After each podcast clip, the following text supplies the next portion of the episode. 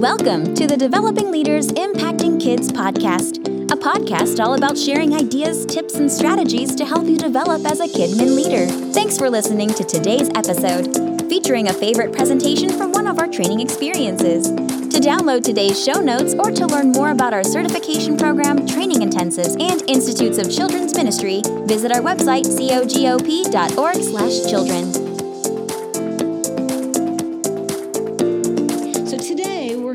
a, some practical ways that you can enhance the serving ministry that you might be doing with your children already. But also, I'm hoping that the Holy Spirit will inspire you to go deeper and broader in helping your kids serve Christ and make an impact in their own worlds.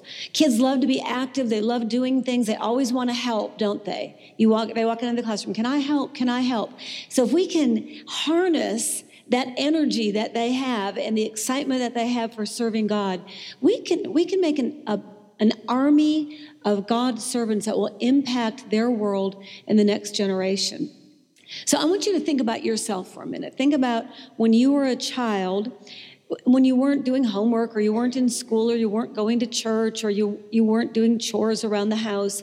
If you just had free time, to dream and play and create and do whatever it was that you liked to do as a child. Think about what was that? Or what were those couple of things that you liked to do? And then I want you, you, to turn to someone next to you and tell them, what was it that you loved to do when you were a little kid, when you had some free time? Take a minute to do that. Okay, all right. So it's it's kind of fun to think about ourselves as kids and maybe compare that to what we actually are doing now as adults. Do you see any similarities to what you liked to do when you were a kid and what you're doing now serving Christ or just in your everyday lives? I know when I was a little kid, some of the things I did is I made my poor sisters have to always be in little plays with me. And sometimes our dog had to play um, the donkey and the camel and all the parts in Jesus, um, in the Christmas story, in Jesus' birth. And our neighborhood, I would gather kids together and we'd put on little talent shows and plays. Well, that is one of the main things that I do in our children's ministry now kids choir, big musical productions. I write dramas for our Sunday morning ministries. Who would have thought, you know?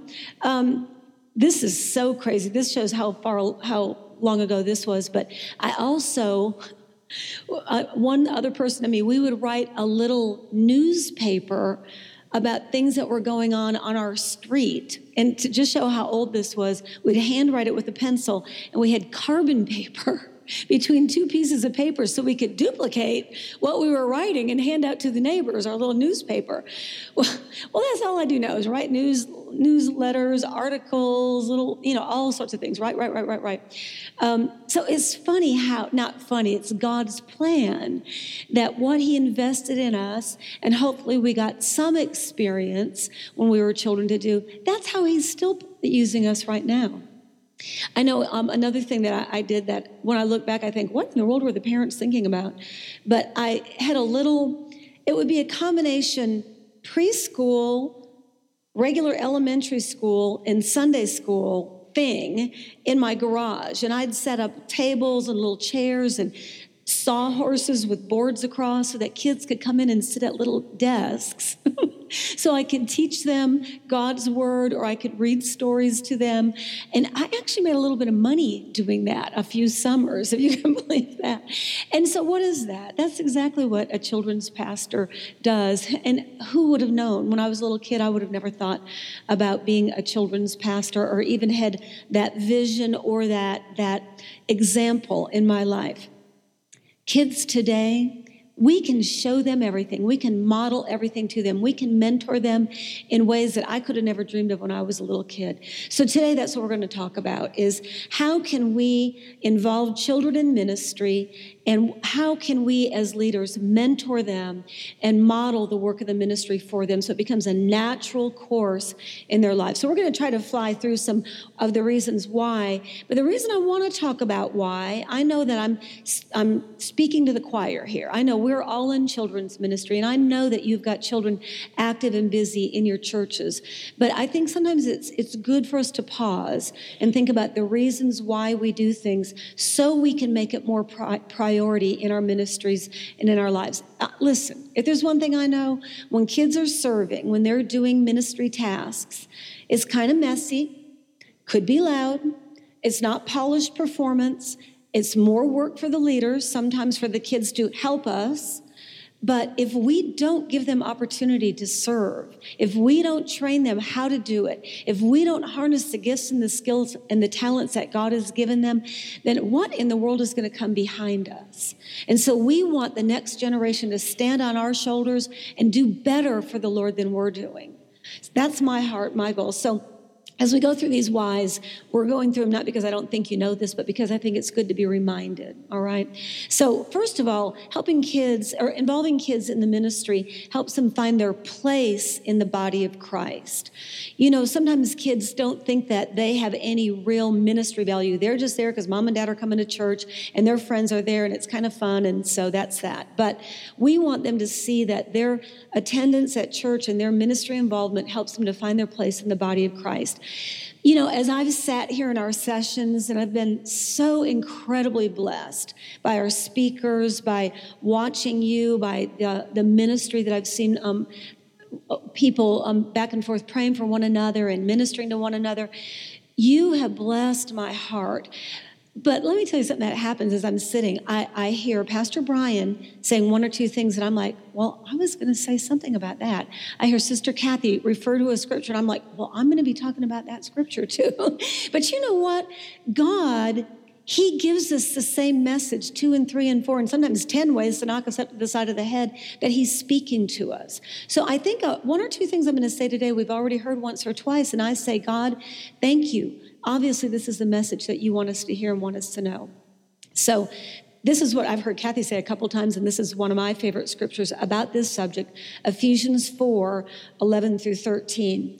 Says, So it was Christ Himself gave the apostles, the prophets, the evangelists, the pastors, and teachers to equip his people for works of service so that the body of Christ may be built up until we all reach unity in the faith and in the knowledge of the Son of God and become mature, attaining to the full measure excuse me, to the whole measure of the fullness of Christ, Ephesians 4 11 through 13. I highlighted the words I wanted, wanted us to see out of that, that whole couple verses there.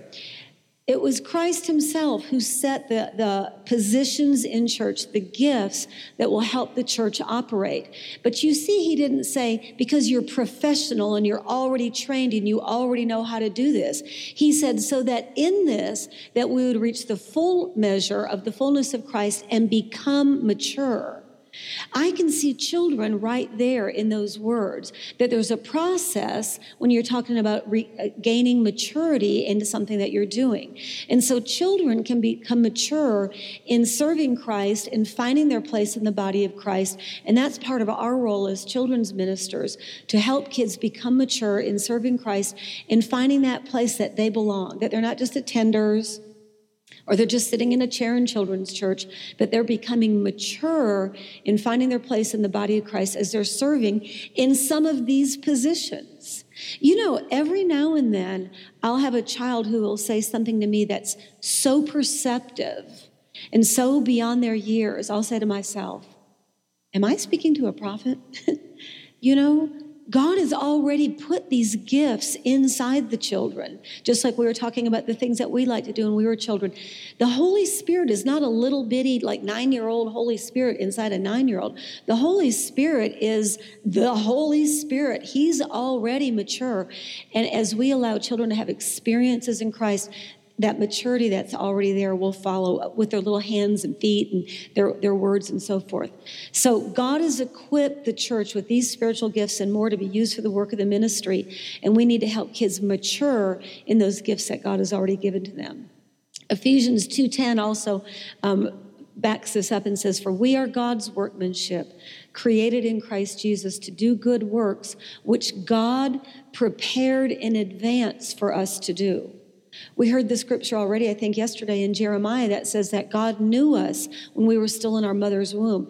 In advance, He already prepared for children to serve Him and to do the works of the ministry, and because He created them and, and put them together to serve Him. God has planned and prepared for each child's life, just like He has for us. You know, now we've got the perspective that we can see a little bit more clearly how God has gifted us, how He uses us. We've found a place in the body of Christ. You know, I'm always saying, I think there's one more thing that God has for me. And then I, I get to accomplish something in that. Now I'll think, I think there's one more thing. I don't think we ever fully attain everything that God has for us. I think that we just continue on in that process. But we have perspective, don't we? We can see how God is using our gifts and skills. And for us to help children, find their place in the body of Christ, um, to use the gifts and talents that He planned for them is a huge um, blessing for us to help them find that. All right. Uh, number the, the second reason that we want to have kids serve and give them opportunity is serving helps kids become more like Jesus himself. So we're going to look in John 13. This is a, a, bit of the example when Jesus was washing the disciples' feet. After washing their feet, he put on his robe again and sat down and asked, Do you understand what I was doing? Since I, your Lord and teacher, have washed your feet, you ought to wash each other's feet. I have given you an example. I'm sorry, that whiteboard's in my way. I've given you an example for you to follow. Do as I have done to you. He didn't say, adults, do as I have done. He's saying, You, believers, followers of Christ, do as I have done. And of course, we know here that Jesus, in this example, was, was setting, out, setting forth the example of servant leadership and servanthood. And so, what a beautiful example for our kids to become more like Jesus. Thank you. I'm so sorry. Helping our kids to become more like Jesus with their peers. This is a hard thing for kids to do. Children are naturally self centered. I mean, I'm naturally self centered. We're all self centered. But if you think about an infant, there is nothing cuter or sweeter than an infant, but there is nothing more self centered on this planet than an infant. If they're hungry, they do not care if it's three o'clock in the morning and you've only had two hours of sleep. If they need to be changed, they don't care if you're in the middle of an important phone call with someone that you've been waiting to talk to for two days. If they are uncomfortable in any way, they don't care what else is happening in the world. They want you to take care of them right at that moment. And of course, it's protection for them that little babies are going to let us know. But that self centeredness continues on through childhood. Kids are all about their comfort, what they want at that moment they don't want to wait. And all our lives, that flesh, always we want our own way. We, we had that self centeredness that we have to continually give to the Lord. But one of the best ways that we can get out of self centeredness is by serving others. And when we see someone else is in need or someone else's situation is more difficult than ours, or just the fact that we're serving in Jesus' name can help move children away from that natural inclination for self centeredness or it's all about me. Um, when we become others centered, we can help children begin to see the value and the importance of servanthood and serving Christ and serving others in their lives. So we need to regularly offer kids a variety of opportunities for them to serve so that they can become more Christ like. Okay, also, giving children an opportunity to serve helps build into kids a love of serving God at an early age. An early age. Why wait? Why do we have to wait until people are adults to serve? Well, we don't, of course. And so it's important that we build our kids' um, church experiences and their experiences experiences in the presence of the Lord around serving so that serving becomes a natural part of their development and their growth. And could it even be part of their character that they are going to look for opportunities to serve and put others before themselves? So we want to start serving kids, having kids serve at an early age. Satan's schemes begin early. And we, the church, we cannot be behind. I I am so grieved, and I know you are too, about the news about some of the most horrific things I've ever heard in my life that relate to abortion. I mean, I, I could just literally begin to weep about that right now, to think about what Satan is trying to, is doing, is doing to our children, to the, the most innocent ones in the womb. Don't think that he's not trying to do the same thing with our seven year olds and our nine year olds and, and so forth. So if Satan begins early, we, we've got to begin earlier. We have got to begin earlier. We've got to be strong. We've got to help kids know the importance of serving Christ. And there's many more things, but this is the topic we're talking about today. You know, we've had we have had some generations of children, and I hope this is not the case anymore. I don't think it is so much, but just I just want to say this. Um, we've had some generations where we've told children to sit down and be quiet in church. But no, no more. We're going to draw a line in the sand and we're going to say, not under my watch. I want kids to be active and doing and serving God. And, you know, I don't know about you, but sometimes I get so aggravated with the adults because they're like, well, yeah, you know, I'll come and help you when I can if I'm not doing this, or just let me know if you need somebody. If I had to call everybody who said to me, let me know if you need somebody, that's all I would be doing is calling people back. No, we need you. And so get up, come and help, come and serve, make an impact on this generation. But we don't want our children to be um, in that situation. We want them to be up and active. And if our classrooms are a little loud, if it's a little messy in there, if things aren't a polished performance, so be it if we're training kids to serve God. As we instill that desire in kids to serve God and to love His people, it will impact the next generation. And we might not be here to see it with our eyes, but we know that the seeds we're planting today will have great harvest and great fruit as these children grow up. You know the scripture um, in Proverbs 22 6 train a child in the way he should go, and when he is old, he will not turn from it. And God has been so faithful in my ministry life for me to actually be able to see some fruit of that. You know, children's ministry is a faith ministry. We pour our lives into kids and we work hard at it. We work probably more hours than we should sometimes. But our eyes don't always get to see the fruit of our labors, do they? Either, you know, kids grow up and we don't have relationship with them anymore. They change churches, they move away, you know, whatever happens. You know, I've, you know, probably ministered to more, you know, a thousand or two thousand kids maybe over my lifetime. And I don't know the majority of them anymore. However, there have been a few of them who have stuck with me through the years. And now, because of Facebook, I'm also connecting with so many of them again. I actually can see some of the fruit of the seeds that were planted in childhood in their, their, their adulthood. And what a blessing. You know, that just made me like Facebook a lot right there. Because, and I like Facebook fine, but um, what a blessing that now we're able to connect with people that we wouldn't have been able to earlier. And so, children's leaders, be encouraged when you see some kids that you've ministered to who are now teenagers, young adults, whatever, serving God. Know by faith that you had a hand in that. The seeds that you planted were planted in fertile soil. So, my point was Proverbs 22 6. It's wonderful to see that come to pass in the lives of our kids. Here's the thing about that. So, children's ministry is a faith ministry, but as we're training children to serve God and be busy about His work, we are shaping the future church. We're shaping the future church. Listen, I, no, nobody really reacted, so I want you to say that to your neighbor. I am helping shape the future church. Yes, thank you. Say it. I am helping shape the future church. Thank you. that, you guys, that is so important, but it, it's, it's a secret, hidden part of the ministry.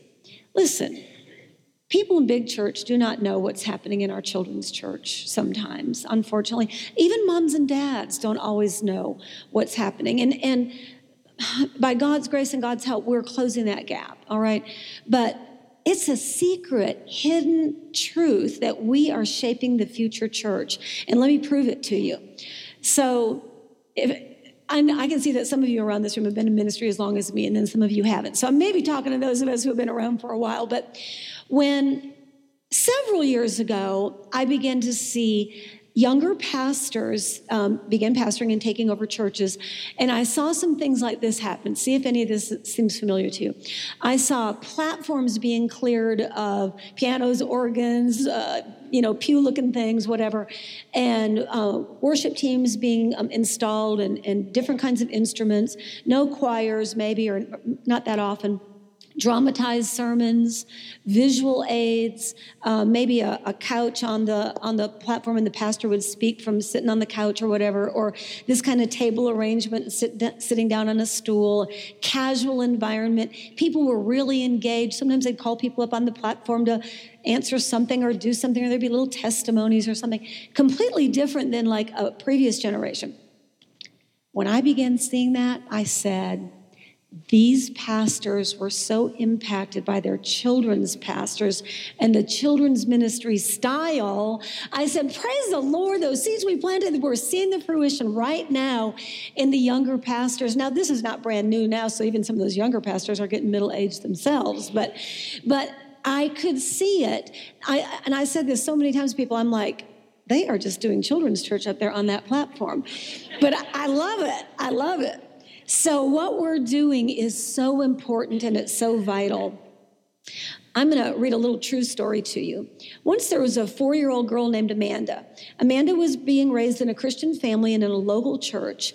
One day, Amanda's mom noticed there was not much sound coming from Amanda's room where she was playing. So, mom went to check. To her delight, what she saw was Amanda with a row of stuffed animals and dolls lined up in her room. Amanda was in front of them, teaching them God's word. Amanda told her mom they were having children's church. As Amanda grew, she served alongside her parents at church. Sometimes it was janitorial work, sweeping floors, dumping trash, and hauling boxes.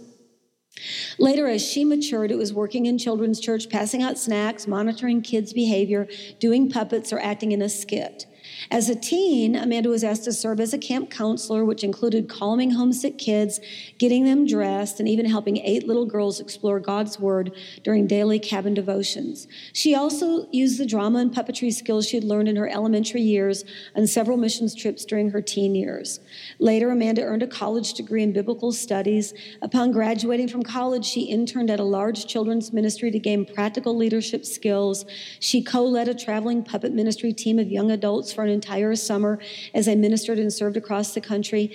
And she and her husband began their own children's evangelism ministry and then served in local church ministry full time without pay for nearly three years, living strictly by faith. Today, Amanda is 27 years old and is co pastoring a large local church children's ministry with her husband, starting the entire process of training kids, mentoring, and teaching them to serve all over again. The end.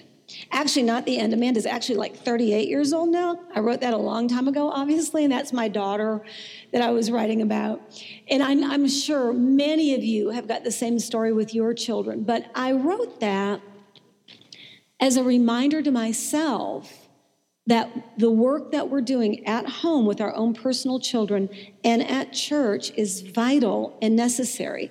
If she hadn't had to sweep floors and haul boxes in church, had to go to lots and lots of puppet practices, learned how to share her faith so she'd be prepared for missions trips, had to deal with behavior problems in a ca- uh, camp cabin situation so on and so forth. She would not have been prepared for the works of the ministry when later on she and her husband were traveling by faith, when they worked in a local church for three years uh, with no pay and had to be bivocational. She would not have been able to do those works of the ministry as an adult if she had not had those ministry experiences as a child. And so it's in my own home, I've seen it, in our own children's ministries, I've seen it, and I know you've experienced it too. But my point about that little story is that it's hard work for us to make place for children to have the ministry opportunities that they need to have. It's on our shoulders, it's our responsibility to create opportunity for them to serve. Listen, it's a whole lot easier for us just to go into children's church, plan a, a, a, sweet little service for the kids, have the service, and then we go home. It's a lot harder to develop ministry teams to serve in this area, to do that function, provide that role. It's a lot harder, but it's important and it's vital. And that's how we pass that um, opportunity to the next generation and that they stand on our shoulders, like I said a minute ago. All right, serving in God's house or serving in serving Christ provides an opportunity for involvement. I think I've kind of been talking all around that right now. But we don't want our kids ever to feel like they're just at church because mom and dad brought them to church and now they're going to sit and watch a video and have a snack in children's church. We want them to know that God called them there, there's a plan and a purpose for them being there, and that they'll be actively serving God, receiving from God too, but actively serving God when they're in God's house. Serving uh, in church and doing ministry projects is not just a cute thing for them to do. It's authentic ministry, and it's a privilege for us to allow children to serve God in His house. All right, now this is sort of self serving, but I put this in anyways. children serving in God's house adds a great recruitment tool to your ministry. Now, I don't know about you, but it takes a lot of hands to pull off our children's church services. You know, hopefully, I hope I'm not speaking to anyone here that you are the Lone Ranger and you are doing children's church and you're the only one in that classroom. First of all, that's not safe procedures. But secondly, every one of us can multiply ourselves immediately by just getting one partner with us. You've doubled your team if you just get one. Once you've got two, it's easy for each one of you to get more. And so then you've got four. Now, for me, this is crazy, but it takes a minimum in the first through fifth grade, it takes a minimum of 18 people to run our children's church the way that we want it to do. And when we have 18, we're still doubling up on some roles. I like to have about 25 adults in there, but so about 18. That's not including the preschool ministry. That's not including the nursery ministry. And listen, I'm speaking to those of you who are recruiting people every single week. It's not easy. Sometimes I've, this is so not spiritual, but sometimes I feel like it's hurting cats. Like, I recruit three, one leaves. We recruit two, two more leave. I recruit three, what you know what I'm saying? Or if they don't leave, it's like this. And for our county this week, it was fall break, so we've had two weekends of everybody coming to the mountains. They're probably up here in Asheville, actually, coming to the mountains. And so, you know, to get the number of people that we need, it, it's difficult. So children can fill in some of those gaps. Praise the Lord. If you train them, you can't just throw a kid into a, a, a ministry job and expect them to do it, but um, children can provide needed services. So, for example, I'm going to just read a list. This is just a random list of things. Some of these things I do and some I don't. But if you're going to pull off a children's church service, you need a children's pastor, a media person, maybe a lights operator, some kind of prize candy person, registration check in personnel, adult shepherds or small group leaders, teachers, ushers, helping hands team, praise and worship leader, praise and worship musicians and singers, drama or puppet team leader, drama characters and puppeteers, review games leader, someone to listen to the memory verses they've memorized, birthday treat supplier, prayer team, prayer team leader. Oh my gosh, that's just overwhelming. That, how could you possibly do all that? How, the list goes on and on and on. The recruitment burden is, is enormous. Even if you cut that in half. Now, I'm not saying that we need all of that every week forever and ever, but let me tell you when people, when you recruit people and into serving in ministry, or when someone does make themselves available, I try to devise areas for them to serve according to their gifts and talents and skills. So if a prayer warrior comes to me, I'm going to put her on my prayer team, and I'm going to also ask her to develop and lead a children's prayer team. Okay? If someone comes to me and they're super in video editing or whatever, all of a sudden I'm going to have a kids' video team right along with them. Okay? It doesn't mean we have to have a video team in order to run the children's church service, but anyone who comes to you with any set of gifts or skills, use them in children's ministry, and then develop a, a, team of children around them for them to mentor and pour their knowledge and their experience into that child. Okay? But training kids in ministry is needed because they can fill some of those roles. Now, let's just talk media, for example, for, for a minute. I don't know about you, but my children's church services have become very media oriented and media driven through the years.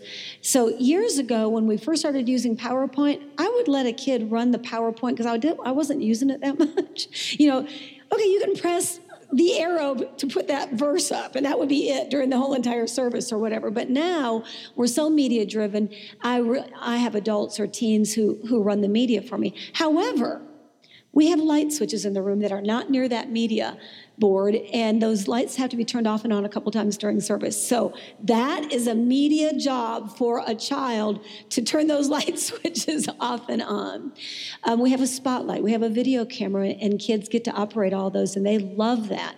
But it's because I've got some media people who can supervise them. If I didn't have the media people to train them and supervise them, I wouldn't have any of that happening. Okay, so the recruitment um, and the skills that people bring into your service can help you, but also to help train kids. Here's the other thing about kids kids are committed when, and I'm going to talk a little bit about the practical side of this in a minute, but kids are committed to leaders who build God's word into their lives and pour their own lives into mentoring them.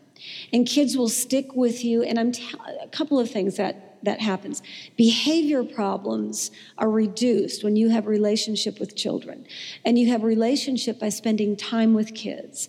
And when you're in a small group mentoring situation in a prayer team or a kids praise team or a sign language team or a media team or a puppet team or fill in the blank team, whatever it is that you have, and those children are being mentored by a godly adult with those skills or maybe they don't have those skills and you've just roped them into it. But when children ha- have an opportunity to be mentored by adults, they will stick with you and with those adults, and the behavior problems will be gone. And I'll tell you, those kids will flock back to you when they're in high school and college and even later.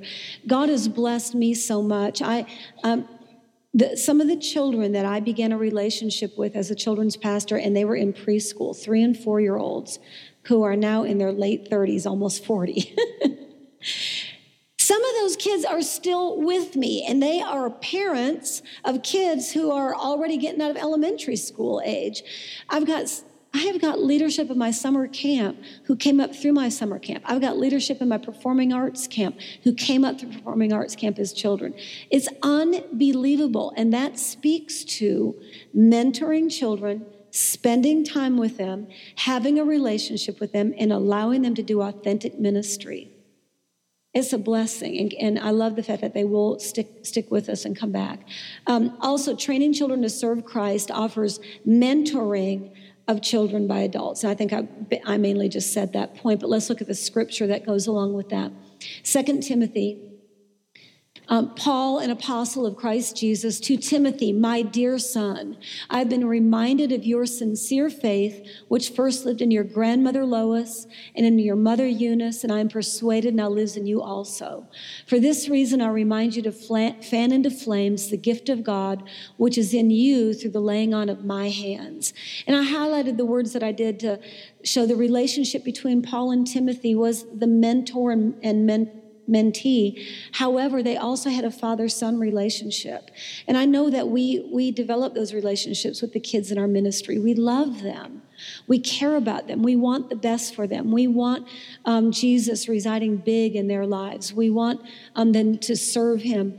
And that was the same relationship that Paul had with Timothy. But then he also honored and, re- and reminded Timothy of the fact that his mother and grandmother had passed their faith from generation to generation. And, and Paul um, affirmed that. But then he also said that he had personal ministry with Timothy. He laid his hands on Timothy, and that shows me they had a personal and close relationship.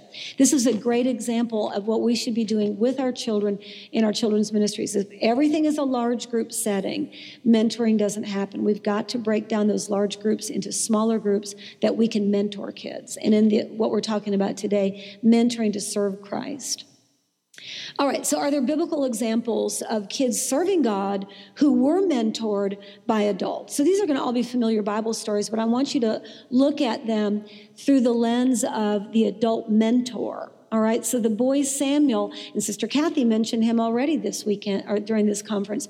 The boy Samuel ministered before the Lord in the temple. Now, he didn't just come to the temple and sit in a chair and Eli just talked to him. He served in the temple doing authentic ministry work. You know, he performed really the, the duties of a Levite, lighting the candles, opening the doors, uh, probably polishing the brass. I don't know what all the Levites did with all of that. But Samuel was doing authentic ministry that was mentored, that, and he was mentored by Eli and the other leaders in the temple. Um, however, the interesting thing about Samuel, when the Lord called out to him in the middle of the night.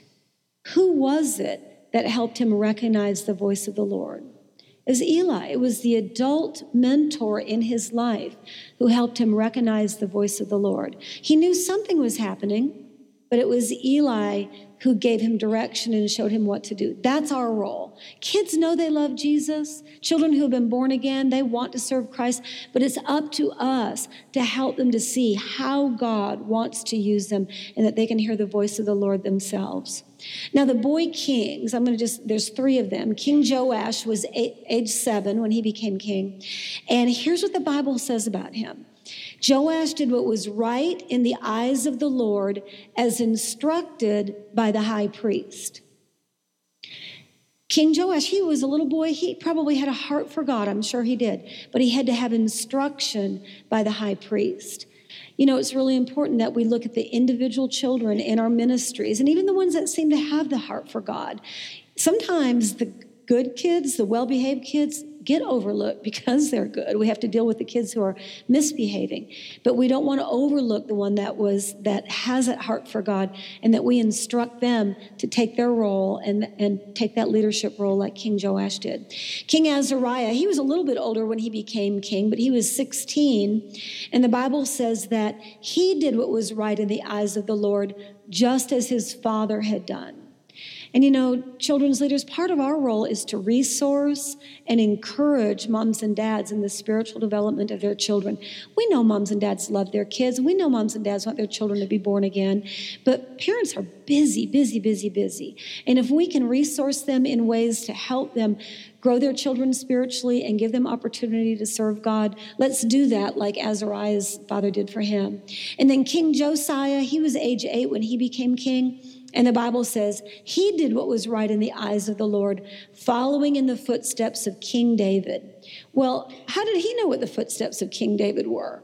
Somebody in his life taught him the word of God and held up King David as an example of a man who had a heart for God, a man who was humble when he sinned and asked for forgiveness.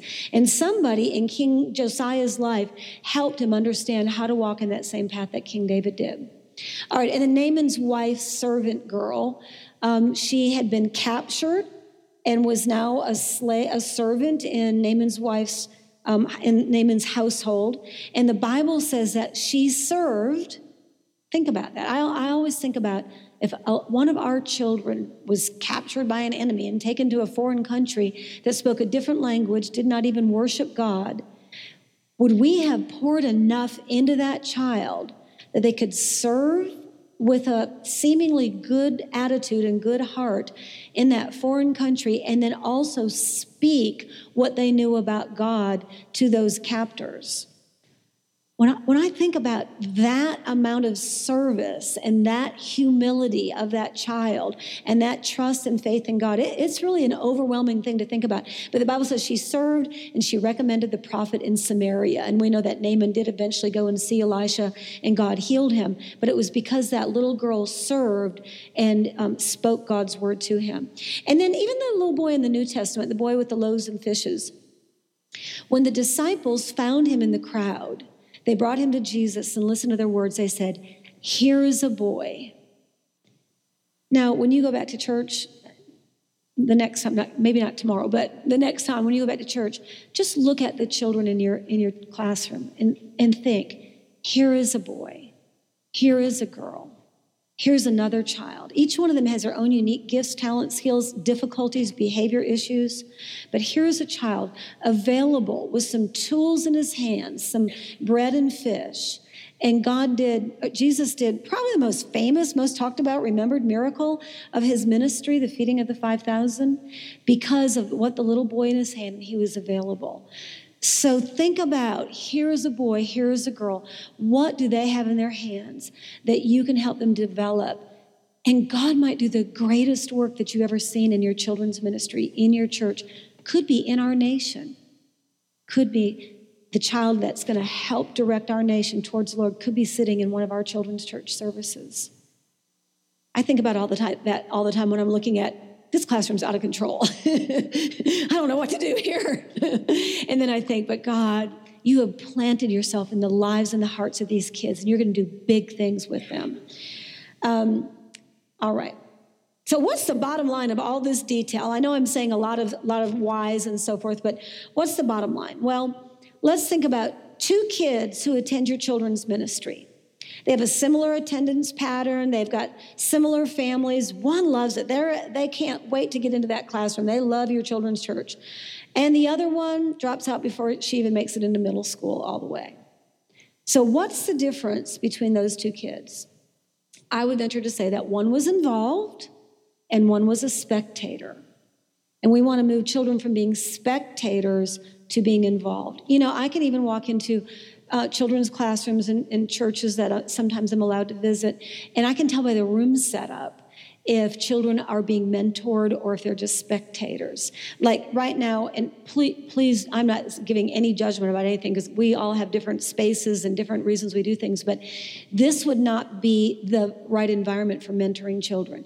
I'm up here just talking, talking, talking, talking, talking, talking, and you're just listening, hoping I'm going to make some kind of a point. and that would, and I, I can't mentor any of you. If we could spend some time together and you could tell me what you're all about and I could pour into you, we could have the best relationship and God could do great things. But if this is my children's church setting and all the time I'm just talking, talking, talking, and they're listening, listening, listening, I'm not saying that God's word's not being poured into them, but what we're talking about today, mentoring of children so that they can do works of ministry to serve the body of Christ, to serve in God's house, it's not going to happen like this. So, for example, maybe instead all of our kids could be sitting on the floor on a rug or in a circle or in a circle of chairs or whatever with an adult mentor that's teaching, training them, praying with them, letting them speak. That's the other thing. You know, we can't let kids just talk in children's church. It's going to go crazy. But we have to have some time that they can be active and they can speak and, and they can receive prayer and so on and so individually. Um, so our society is always concerned with what's in it for me, but in the body of Christ, Christ calls his people to serve, and our privilege is to instill that sense of servanthood in our children. All right? So, how, how can we give kids an opportunity to minister? Well, my number one thing is to train them. Train them. Once again, this is hard work for us. It adds something to our calendar or to our schedule or to our ministry, um, our ministry week. But when kids are trained in ministry, it gives them confidence their behavior is better controlled because they've got the focus of, of the task at hand. And adult leaders know better how to lead children that they've spent some time with, training them, getting to know them, praying with them, ministering to them, and dare I say, having fun with them. That's an important component to children's ministry. Kids have to enjoy being in God's house. This doesn't have to do with serving, but I, I feel like if sometimes when I have just a brief opportunity with a child, they've just been in for one school year, or maybe they're in for a couple months and their family moves away, Uh, my prayer is God, when they think back on their time in our ministry, they'll remember they loved being there because it was fun and engaging. At least they've got a good remem- a good memory of being in God's house. If, if we can do that, we have laid a great foundation. Because so many times we hear adults say, "Oh, I hated church when I was a kid," and so then they walked away from church. That's not what we want. We want them to love being in God's house. And getting to serve is an engaging way for them to love being in God's house. All right, so I'm going to just talk about the training program that we do. And I'm sure many of you do some similar things, but I do want you to think about actually having a program of training, of ministry training for your children. The reason I say that is if you put things on your calendar, you put it in the, the natural flow of your ministry, it makes you do it. If you're like me, sometimes you start things and it's like, oh, that was that was a little bit too hard. and then we drop those things. This is not too hard. This is of vital importance for us to train our kids to serve to serve Christ. Um, I think about our kids' training program and how I express it to them is that we're modeling it after the Levites' ministry and service in the temple. Now, the Levites, who are the descendants of Aaron, they were the ones who did the sacrificing of the animals, and they were the ones who did the, the ministry before the Lord. The high priest would come out of that line. But then the regular Levites who weren't directly um, descendants of Aaron, they did the, the other stuff, like repairing the temple, cleaning it up. Um, they served as doorkeepers, singers, musicians. Um, they went out and got the supplies that were needed for the work of the ministry. Well, you know what? Every one of those things is what our kids and our kids in ministry program do. They are washing the tables. They are serving on a kids' praise team that we're training them to. They are working in our little prize area. They're running some of our media. They're serving on our prayer team. They're serving on our creative ministry teams, which we rotate through according to leaders, but like a sign language team, a dance team. Uh, we ribbons like worship ribbons, or sometimes we'll just do uh, an instruments team where it can be shakers, it can be ribbons, it can be sticks or whatever. Um, kids will serve on all those different teams, and I can just about line every one of those up with different roles that Levites had in the temple. In other words, I want children to understand that just as God called a whole team of people that we call the that were called the Levites to serve in a practical way in God's house, and there was those that brought the assembly into worship through music and so forth. And then there was those who ministered before the lord. God is calling children to do the exact same thing.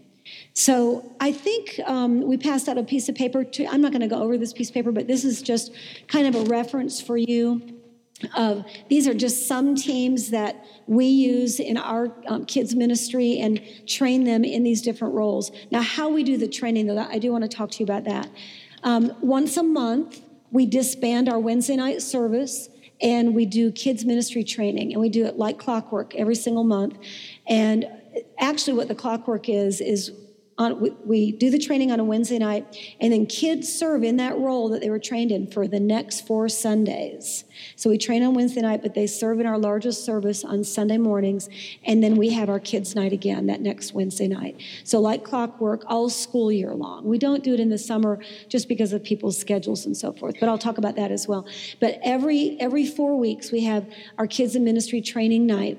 And basically, what we do, we come in, I'll do a time of devotion with the children, maybe even talking about some of the things we've talked about today. I usually like to use the example of a child in God's word who ministered or served, or how God used that child to um, for his will to be accomplished. So we'll look at that and, and try to creatively teach kids w- with that. As children come in we allow them to sign up for a ministry team but I'm real picky about this.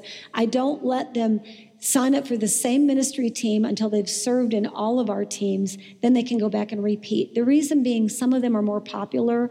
Everybody wants to work the camera. they just do. Um, so, anyways, they have to serve in all of our ministry teams. So, right now we have seven that we that we are all the time teams, and then one or two or three that are rotating depending on the staff that I have. So, we always have a prayer team. The prayer team is, I guess, is kind of my heart, sort of my, my favorite. There, it's not as exciting, I suppose, as getting to be up front on the microphone singing or running the spotlight or whatever.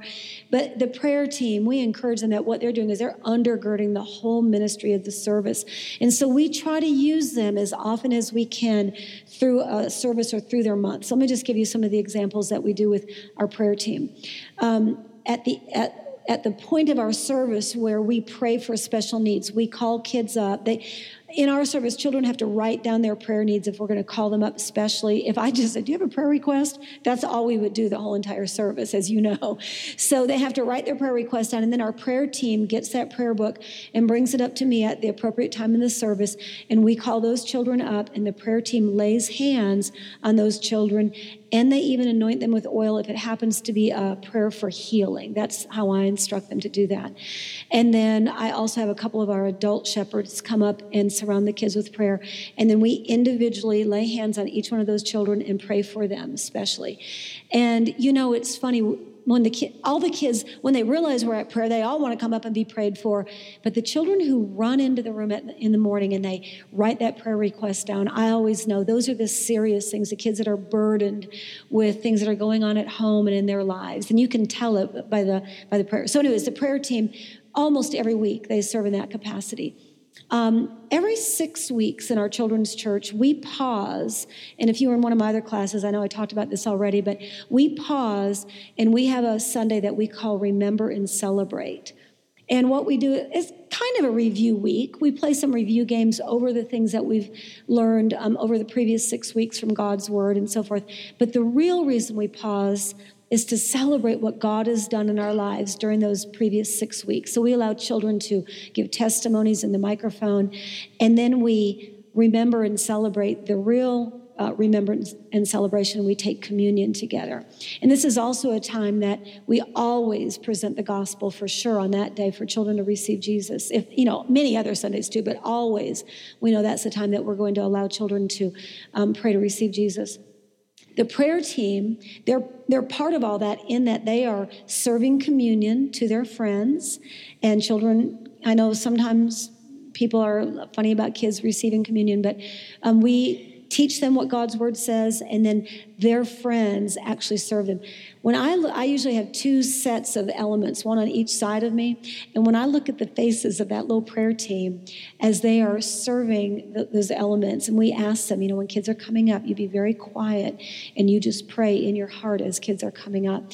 And then if we have more than four kids in our prayer team, the fifth one stands. This is a kind of a very small job, but um, on that same Sunday, we also give kids rocks. It was so interesting that you did that with us um, at the prayer stations here the other night. We give kids rocks and a Sharpie marker, and they can write what they want to remember and celebrate that God has done for them in that six weeks. They write it on that rock, and they go and they put that rock on our rock wall in the in the baskets but that other prayer kid is standing there monitoring that prayer station and being prayerful so that kids aren't coming up and trying to like dunk a basket with their rock. that that Levite is helping that portion of the temple stay in good order because it's a worshipful time. Um, the prayer team also once a month we have missionary offering. And so the prayer team after we remind our kids what our projects are and who our missionaries are the prayer team a boy and a girl from the prayer team will come up and pray for our missionaries. Um, so th- those are some of the main things that our prayer team does. Of course there's always things that come up that that kids prayer prayer kids need to do as well. So you can look down at that list, and I think the rest of these things are probably a little bit more self explanatory. Um, praise and worship team is another one that we do very specific training with them. Besides our kids' night, they also have to come to two more practices during the month because we are training them not just to sing in a microphone but to lead the kids in worship and, and help kids focus in on worshiping God. All right, so I think there's a lot about that. All right, and then also on that kids and kids and ministry night, the other thing that we do after we train the kids in their roles, we all come back together. And this sounds kind of crazy, but we do it anyways.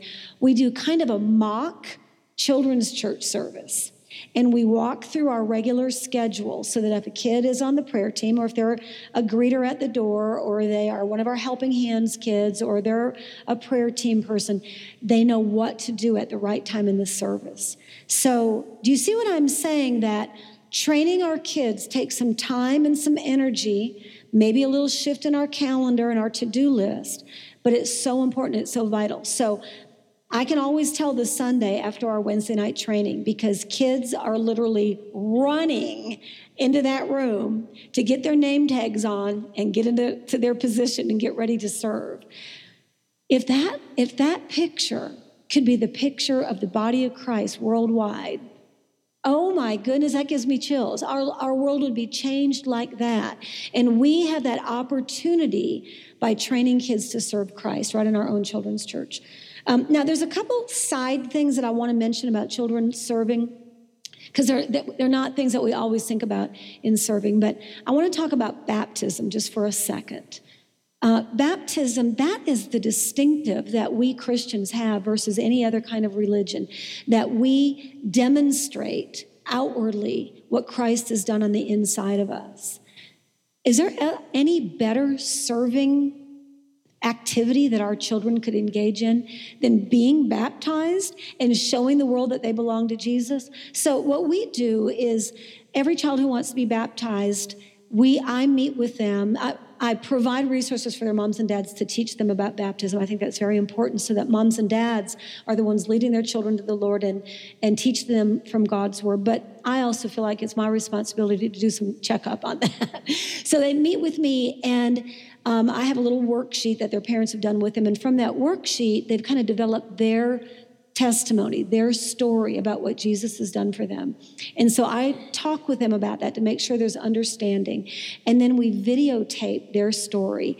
And when they're baptized, and I have the privilege of baptizing all the children at, at, in our church, when they're baptized, before we actually do the baptism, we get to see their video.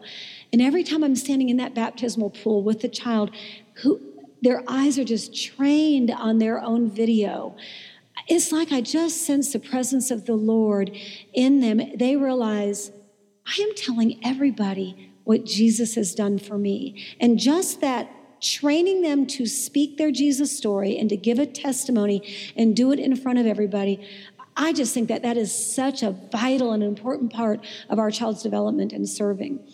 Another thing that probably a lot of us do is that we have kids' choir or musical programs. Do you? No? Yes. Okay. All right. Thank you. I didn't see any hands. I'm like, okay. Um, so when we we do a Christmas musical and then we have a performing arts camp week in the summer where we put on another musical, and I love kids to be active and involved and use their skills and talents and have fun and act and have solos and blah blah blah blah blah. But that is very entertainment driven. And it can also be like, well, I'm the best singer here, and that's why I always get the solo parts, or I'm the greatest actor. So we really work hard in those programs to help kids understand that they are serving Christ in this program. We're doing our best when we're practicing to give Him our best, and then we actually get to the performance that what we're doing is we are speaking words, singing words about Jesus that kids don't really have the vocabulary on their own to say and to, and to sing. And so that becomes a ministry opportunity for them to serve and give a Jesus testimony through drama and through song. So we really encourage our, our kids to bring unsaved friends, unsaved family members, because it's an opportunity for them to be able to speak something and serve in a way that they wouldn't be able to with their own vocabulary. Um, Okay, and then we talked about serving communion. I love to have kids doing what maybe we consider grown up things as they're serving Christ, that, so that they're doing the real ministry. Listen, sweeping the floor is the real ministry too. It is. But kids can actually lay hands on their friends. They can serve communion. They can pray with one another. I'm going to have to tell you one more story. What's our time here? It's gone. It's done. Okay, I need to tell you one more story though. We have these prayer stations in our children, one of our children's church rooms, and they each have different meaning and different purposes.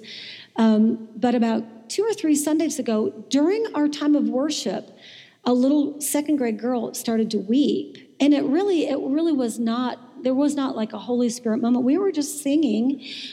Sorry, we were just singing. But it, you know, a lot of I do see children weep. You know, sometimes when we're in a in a concentrated time of prayer and worship. But there wasn't anything in particular that I could sense happening. But she began to weep, and so her adult leader, her shepherd, kind of took her to the side and then I could see there was some conversation and so forth. And then her shepherd kind of motioned to me and I was able to go over and say, Is everything okay? Right in that moment, this is so beautiful. One of our prayer team kids, who was also about a second or third grade girl, came right over to that little girl and said, I'll take her to the prayer station. So we're, we're all singing.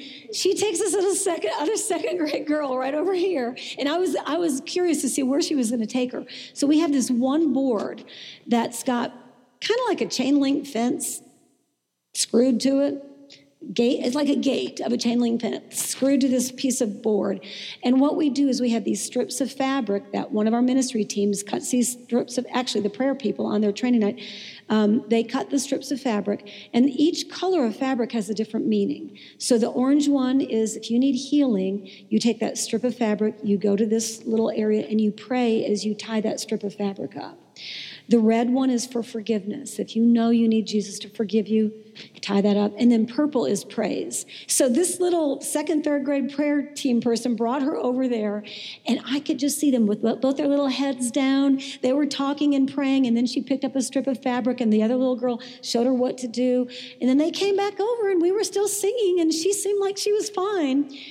What a beautiful example of one child ministering to another. But that was because we trained her, you know? Okay. All right. So I know we're, we're nearly done. Let me just see if there's anything else important that we need to say. Um, service projects are another important way for children to get out and be able to serve. Kathy, you need to tell me, because I could go five minutes or two minutes or 10 minutes or. We have five minutes? Okay. All right. I'm sorry. okay, okay. I did want to I did want to just mention about service projects and mission projects, so outside of the children's church room, all right? And if you were in my other class about special events and so forth, I, I already talked a little bit about this, but children can serve around the world and partner with your missionaries and make an impact all the way around the world through prayer inside our four walls of the church. I had an example. This, I, besides being a children's pastor, I was also a middle school pastor for seven years, a few years back. And my middle schoolers, we one summer we took a project of it's a country in Africa that I didn't even know the name of them, Maui or something like that. Mal- Malawi, right? Well, that Malawi or something like oh gosh I'm sorry I can't remember. See it was but anyways we had a project and we were um, providing some things for a mission in Malawi. And we all summer we did that and we prayed for them just very very regularly. Well this also sounds so unspiritual but a crazy way all of a sudden that country what became prominent in the news because Madonna adopted a child from that country. And my middle schoolers, we were just flabbergasted. We were like, We've been praying for Malawi all summer long, and now the world attention is on that country. And uh, we weren't specifically so concerned about the Madonna thing, but just the fact that the world's attention, and we just felt like God had evidently been calling people to pray for whatever was going on inside that country. And our kids were affirmed that the power of prayer, just sitting right there in our classroom, we could actually go around the world and have an influence in that country. Okay, so we always during the kind of our missions uh, festival time at our church, we have a prayer night for our kids called Play and Pray. And that whole entire night is all about prayer, and children pray all night, like for an hour and a half for missionaries, but we do it in a play atmosphere. So kids will rotate from classroom to classroom with some hands on activities that lead them to prayer. So, for example, in one room, we might have two or three world map puzzles. You know, you can just go to some kind of learning store and buy those.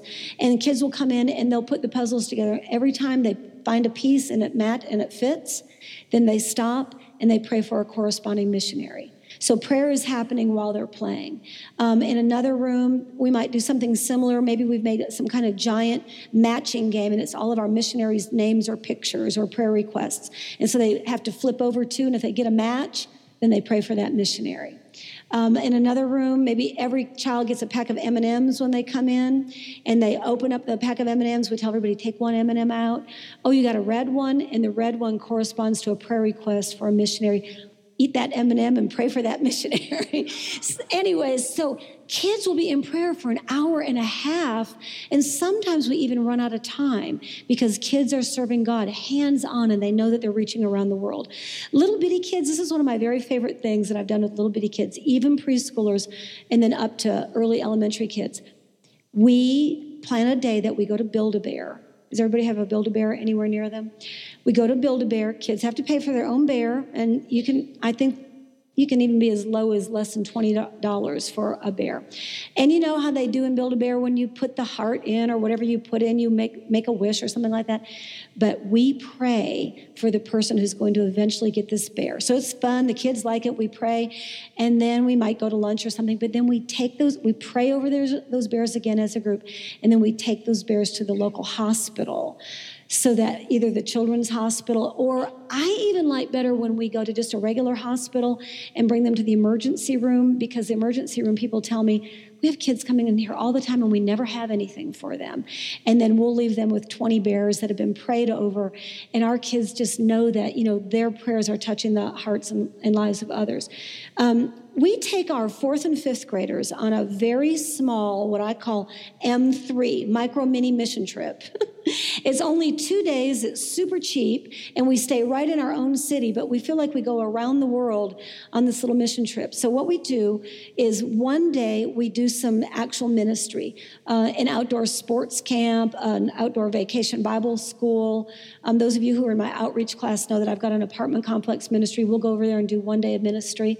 And so we train kids how to um, testify, how to speak a gospel story, how to do a gospel presentation, how to use their own testimony to lead other children to the Lord. We um, help them learn how to use tracts that we give them. We'll help them learn how to pray a prayer of salvation. And so that day, that's what that day is all about, is that kind of ministry.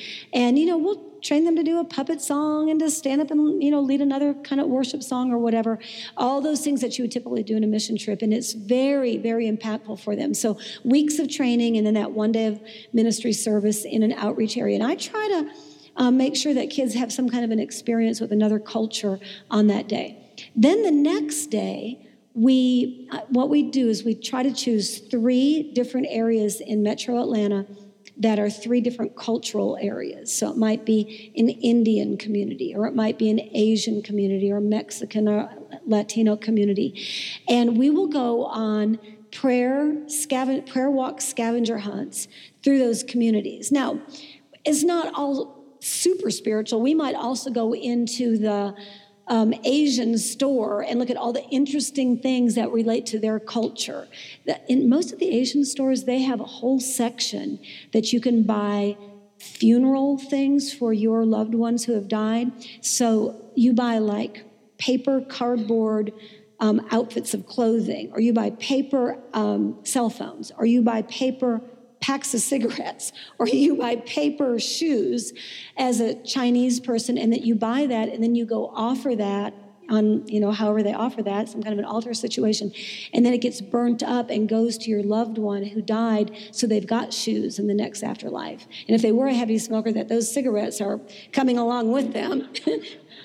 well, when I show our fourth and fifth graders that, they are like, what? And they begin to realize the whole world does not believe like we do. There's a world dying without Jesus. And so when we see those kinds of things, or we go and eat Asian food or Mexican food or Indian or Latin food, the kids begin to have this cultural experience that the whole world isn't like me and the whole world needs Jesus. And so I will tell them, um, facts and, and prayer needs of that culture here in America or around the world. And we pray, and as we're walking and visiting stores, looking at places of worship, walking through neighborhoods, hearing the language, smelling the smells, seeing the culture, being immersed in that, and praying for people around the world. I'm telling you, those two days are life changing for fourth and fifth graders. Even uh, middle schoolers and high schoolers will come back to me and say, Do you need a chaperone? Can I go on that this year? Am I old enough to go with you? so that's another great way to help kids serve Christ outside of their four walls. Another thing that we do that I, um, is just so impactful is we really try to get our families to do family backyard vacation Bible schools in their own home, in their garage, and their, on their driveway, in their backyard, in their cul-de-sac, and we provide the resources for them to do that. But we at, we um, really encourage moms and dads to allow their children to serve with them, help the the kids make the crafts, help let their kids tell some of the Bible story, let their kids lead music. And it is it's been impactful in our families' lives for them to use their children in ministry. All right. I'm going to close with this. So when I'm helping kids understand how important it is for them to serve Christ, not be spectators, but to be engaged in serving and engaged in ministry. I try to um, use the example of a gift, and I'll say, I have got a beautiful gift here, and inside this gift is a special tool.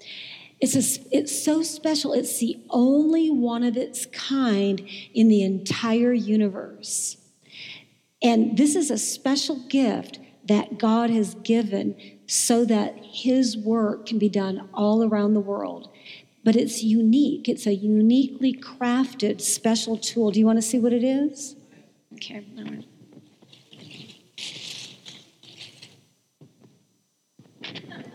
Here it is. It's you. It's you. You are the unique tool in God's hand, and only you can do the job that He's assigned. Amen. Thank you, everybody. Thanks for listening to today's episode. To download today's show notes or to learn more about our certification program, training intensives, and Institutes of Children's Ministry, visit our website cogop.org/children.